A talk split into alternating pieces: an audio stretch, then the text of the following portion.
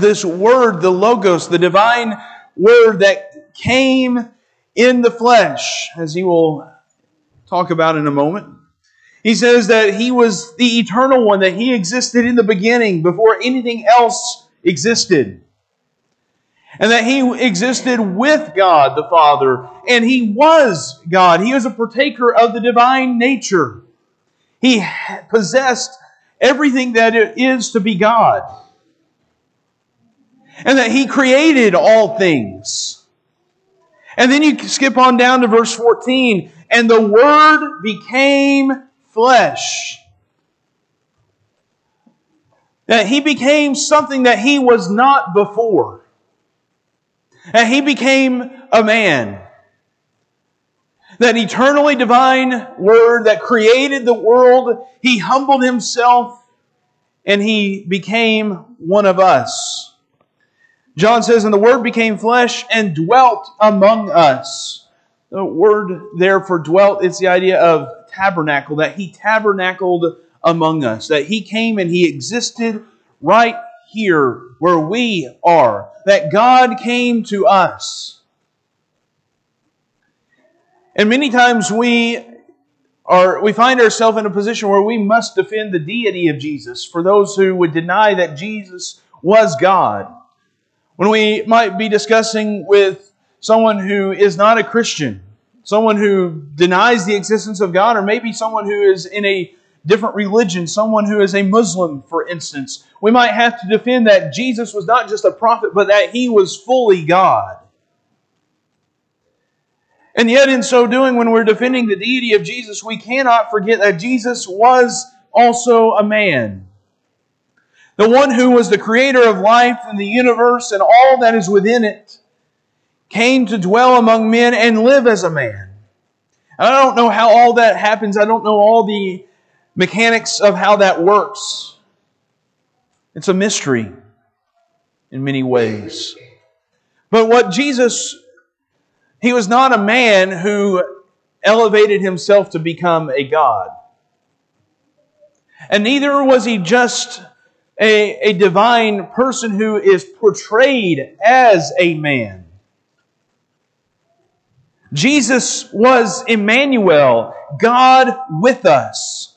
He was God in flesh. And what John tells us is in John chapter 1 and verse 18 no one has seen God at any time, the only begotten God who is in the bosom of the Father. He has explained him that the divine word that became flesh, he has explained, he has given us an idea of who God is. And so, whenever we come to see Jesus, we see the perfect reflection of what it is to be God. That He is the explanation of what it is to be God. He is the one who has shown us who God is. He explains deity to us, He explains the Father to us so that we can come to know God. But also, whenever you think about Jesus and His humanity, it's not that he is just the one who is able to reflect the perfect character of who God is. He is also able to show us in perfect form what humanity ought to be and what you and I ought to be like. Jesus shows us that. And he shows us what we ought to be that he was sinless and he was perfect and he came to do the will of his Father. You notice that phrase throughout the Gospel of John that Jesus says, I came to do my Father's will. That is our essence. That is what our purpose here on this earth ought to be for each and every person. Each and every man, woman, and child, that should be our purpose in living on this earth. Our purpose is to do the will of the Father. As the Apostle Paul would explain in the book of Philippians, in Philippians chapter 2. In Philippians chapter 2, in this wonderful text in which Paul is explaining this idea that God became flesh. He says in Philippians chapter 2 and in verse 6, who, although he existed in the form of God, did not regard equality with God a thing to be grasped or something to be held on to, used for his own purposes. He emptied himself, it says in verse 7, taking the form of a bondservant and being made in the likeness of men. Being found in appearance as a man, he humbled himself by becoming obedient to the point of death, even death on a cross. You notice what Paul says? That Jesus, God, became obedient. that Jesus, He shows us what our purpose here as a human being ought to be. So, Jesus, the one who is the creator, He became the creature. The one who should be served, He became a servant. The commander, the one who gives commands, He became obedient. And that was something that was the stumbling point for so many. I think sometimes on this side of the cross, because we have to defend the deity of Jesus, and we can forget that Jesus was fully human, what the Jews, when they were discussing with Jesus, when they would talk with him, what they had trouble accepting was not that he was a man, they had trouble accepting that he was God. In John, the 10th chapter, in John chapter 10, as Jesus was discussing with the Jews in John chapter 10 and in verse 30, when Jesus said, I and the Father are one. That was radical for them to hear. Jesus would continue on in verse 33 discussing with them, and the Jews answered him, For a good work we do not stone you, but for blasphemy, and because you, being a man, make yourself out to be God. They were ready to kill Jesus because of his claim.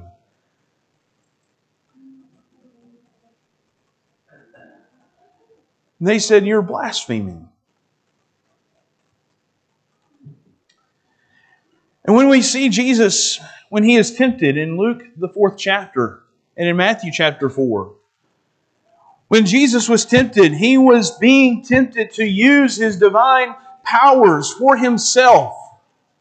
In Luke chapter 4 and in verse 3, whenever the devil appeared to him and he said, If you are the Son of God, tell this stone to become bread. He's been out in the wilderness, he's being tempted, he is facing the devil one on one. And he's hungry.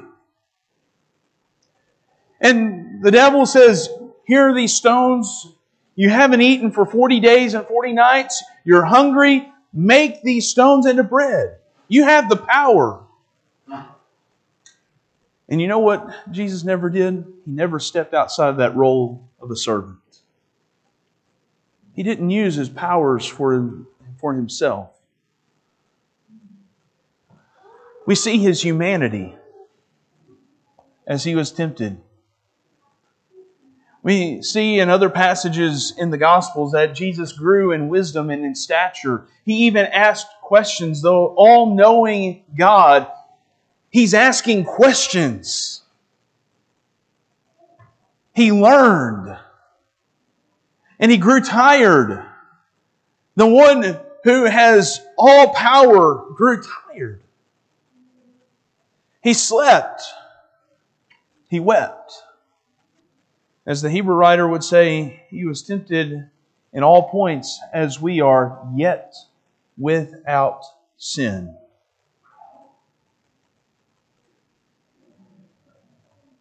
And at his crucifixion in John chapter 19, Jesus, when he cries out, I am thirsty, the one who could provide living water to the woman at the well, Water that would satisfy our spiritual thirst and spiritual need. What you see Jesus crying out for is just a little bit of water. Because he became thirsty. The Creator became the creature. The Eternal One was dying. Don't let that be something that we ignore from this text of Scripture. And a second thing that we see when Jesus makes this statement, I am thirsty or I thirst, is that this is giving us a glimpse into the intensity of the suffering. These words may seem small. Depending on your translation of choice, it's either two words or three words. And we may read, we may think of it and we may say, well, he's, this is just evidence that he's dying and that he's, he's growing thirsty because of the pain and anguish, the asphyxiation that he's going through and that he's dealing with. But I believe this is also evidence of the cruelty of what he was seeing and that he was enduring. In the book of Psalms, in Psalm 22, there's evidence that in this psalm that the Messiah was going to face this rejection, that he was going to also be parched. In Psalm 22 and verse 1, this is a psalm that we looked at about a month ago in our state in looking at a statement, My God, my God, why have you forsaken me? That's how the psalm opens up. It's a messianic psalm. And he goes on in verse 11 Be not far from me, for trouble is near, for there is none to help. Many bulls have surrounded me, strong bulls of Bashan have encircled me. They open wide their mouth at me as a ravening and a roaring lion. I am poured out like water, and all my bones are out of joint. My heart is like wax, it is melted within me. My strength is dried up like a potsherd, and my tongue cleaves to my jaws. And you lay me in the dust of death. It's a picture of just withering up, being dehydrated, and needing something to quench that thirst and the pain. There's that statement that John makes in John 19 that Jesus made this statement, I am thirsty, in connection with fulfilling the Scriptures, fulfilling the Word of God. John comments in John 19 and verse 20 after this, knowing that all things had already been accomplished to fulfill the Scripture, said, I am thirsty. I believe the best passage of Scripture that shows us is in Psalms, in the 69th Psalm. I believe this is the passage of Scripture that is probably in the back of John's mind as he is reflecting on what Jesus said. In Psalm 69, as this psalm is about the one who is facing enemies. He's imploring for God to save him. In Psalm 69 and verse 1, Save me, O God, for the waters have threatened my life. I have sunk deep in deep mire, and there is no foothold. I have come into deep waters, and a flood overflows me. I am weary with my crying. My throat is parched. My eyes fail while I wait for my God. This is someone who is enduring pain and he is asking for God to hear him, to answer him, and to save him. It says in verse 4 Those who hate me without a cause are more than the hairs of my head.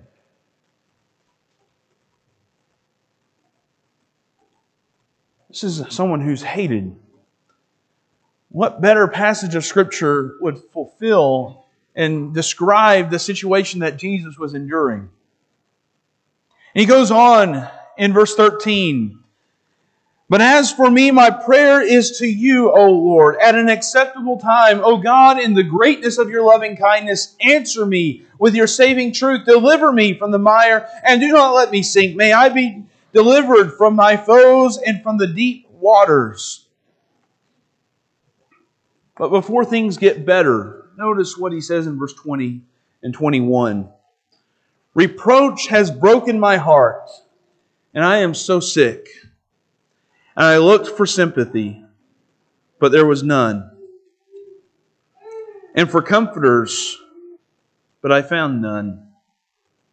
They also gave me gall for my food, and for my thirst they gave me vinegar to drink. that when Messiah began to look for comfort, he found none. In fact, he was treated more cruelly. Just as the soldiers gave Jesus sour wine, you think about that. Here is someone who is parched. They're drying up, they're withering away. And they just want some water. And instead of finding kindness, just human decency that would provide a little bit of moisture on the lips of someone who is dying. What Jesus finds is hatred, cruelty, and injustice. They dip a sponge in sour wine and they give that to him to drink. It's not as if giving him a little bit of moisture and a little bit of pure water would have removed him from the cross. It was not going to take the nails out of his hands. It shows the barbaric nature of what he was going through and what he was enduring. And for someone who is in that kind of pain, who is dying, and who can hardly breathe and who is struggling with each breath to continue in their existence and who is able to speak. It's just cruel to withhold that water.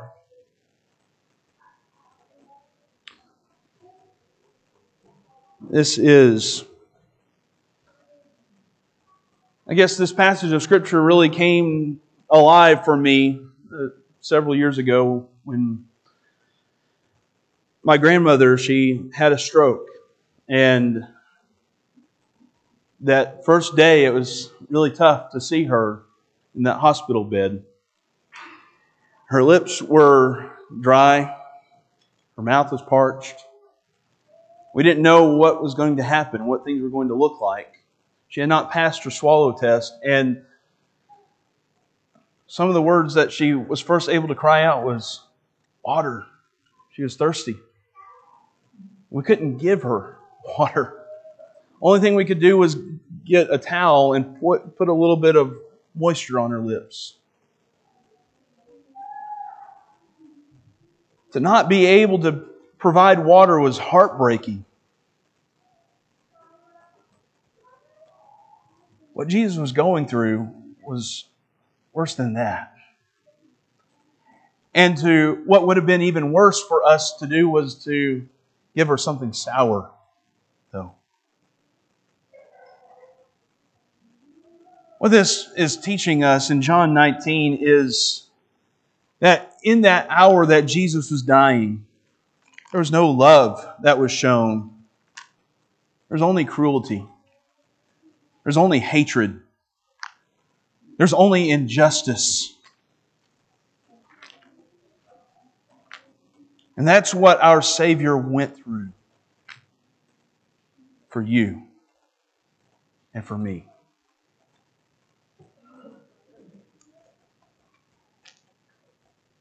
He went through some of the worst suffering that you could imagine.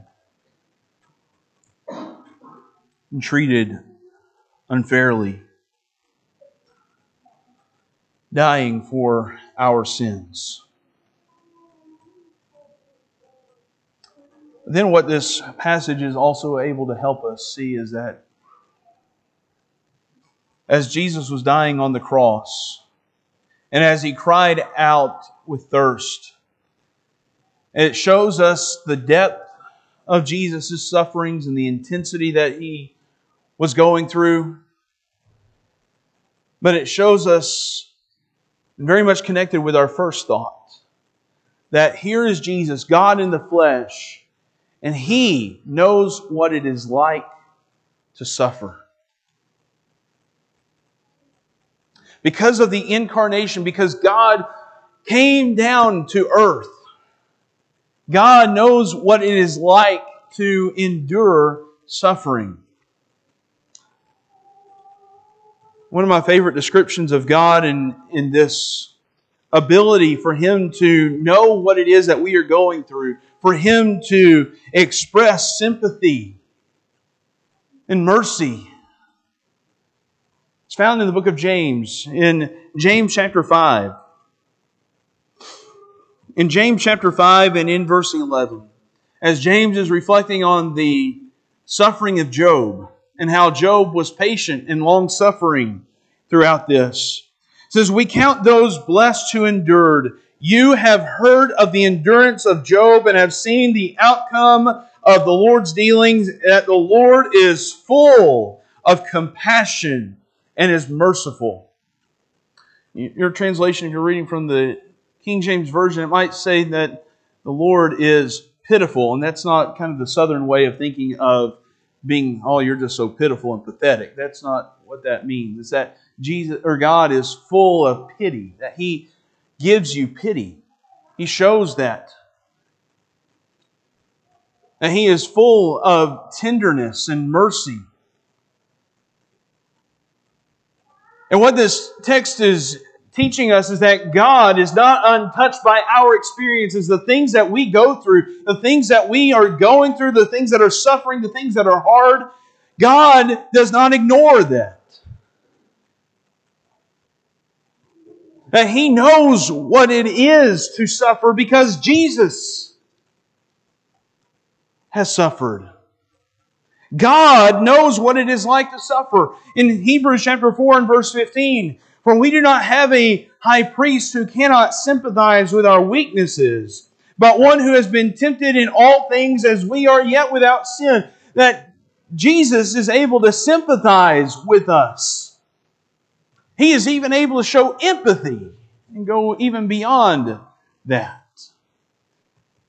In chapter 5 and verse 8, although he was a son, speaking about Jesus, he learned obedience from the things which he suffered.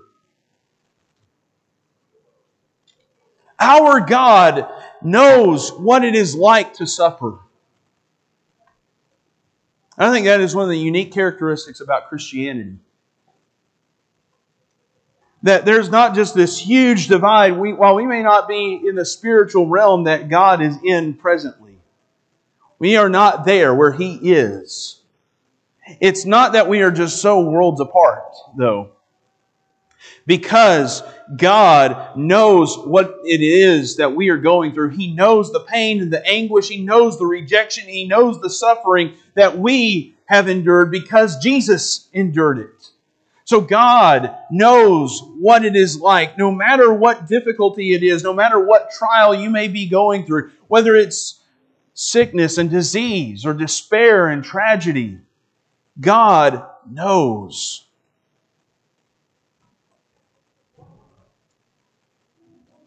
As, as Isaiah the prophet described the Messiah in the suffering servant passage in Isaiah 53, he describes the Messiah as a man of sorrows.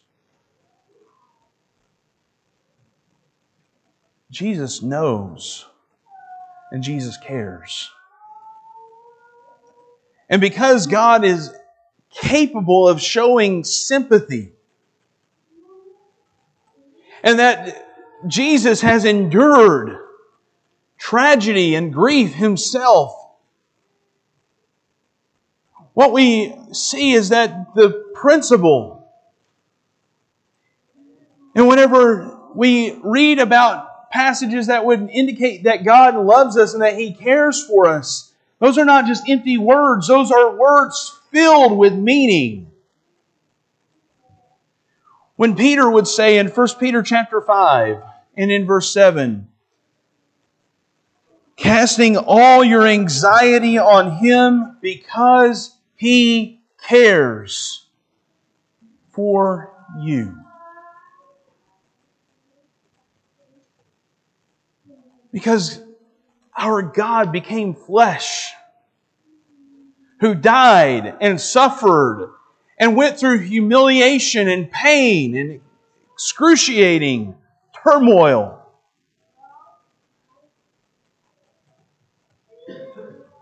God cares.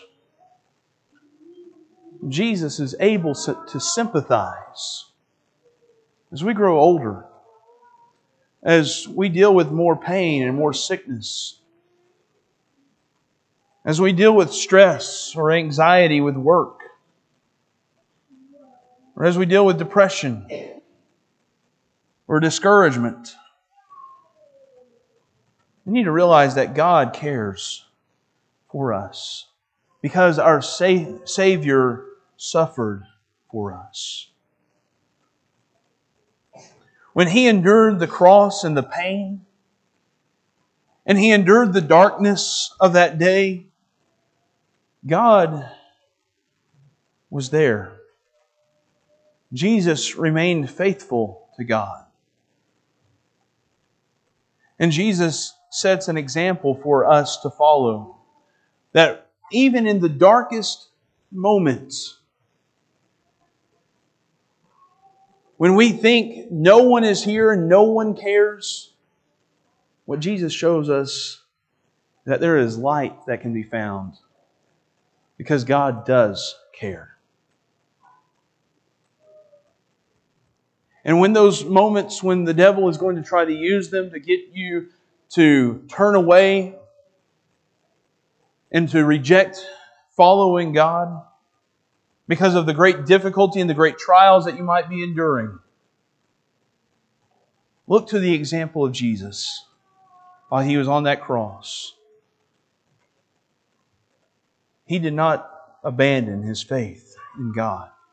He remained faithful and obedient.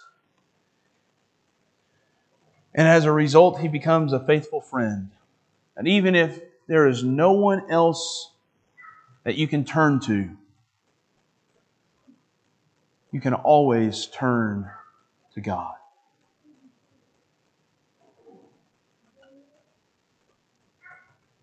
Our suffering Savior acknowledged his thirst in words that may sound very simple, very straightforward. I believe there's a lot of meaning behind these words. When we see Jesus' humanity and we see his suffering, and we see the sympathy that he is able to share with us. In his pain and the anguish that he acknowledged his thirst. And sadly, it was not pure water that he was given to quench that thirst. This morning, I want you to think for a moment about Jesus' example and that he was capable of realizing that he was thirsty. And in John, the fourth chapter, in John chapter 4, just one final passage for us to consider this morning, and then the lesson will be yours. In John chapter 4 and verse 7, there came a woman of Samaria to draw water. Jesus said to her, Give me a drink. Very similar words.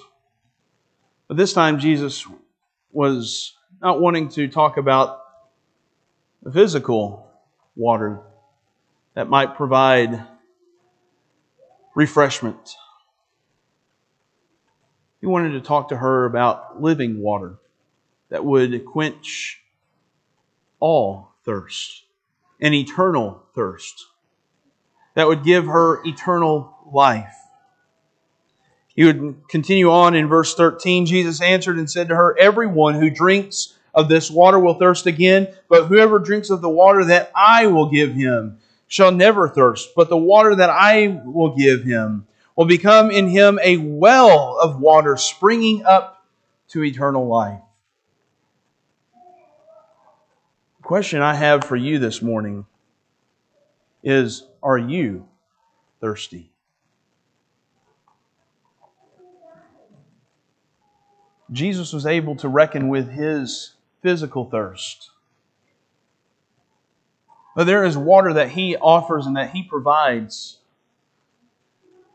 Not physical water, not water that you would actually drink, but water that would quench every spiritual need, namely the forgiveness of our sins. Do you need to come drink of the water that Jesus offers? Are you thirsty? There is water that He offers that would lead to eternal life. This morning, if you want to come believing in Jesus and accepting the drink that He will give you, you can come believing that Jesus is the Son of God who died for your sins. Be baptized in water to have your sins washed away. You can leave here rejoicing as a child of God. Maybe it is you've made that commitment, but you've not been living faithfully for Him.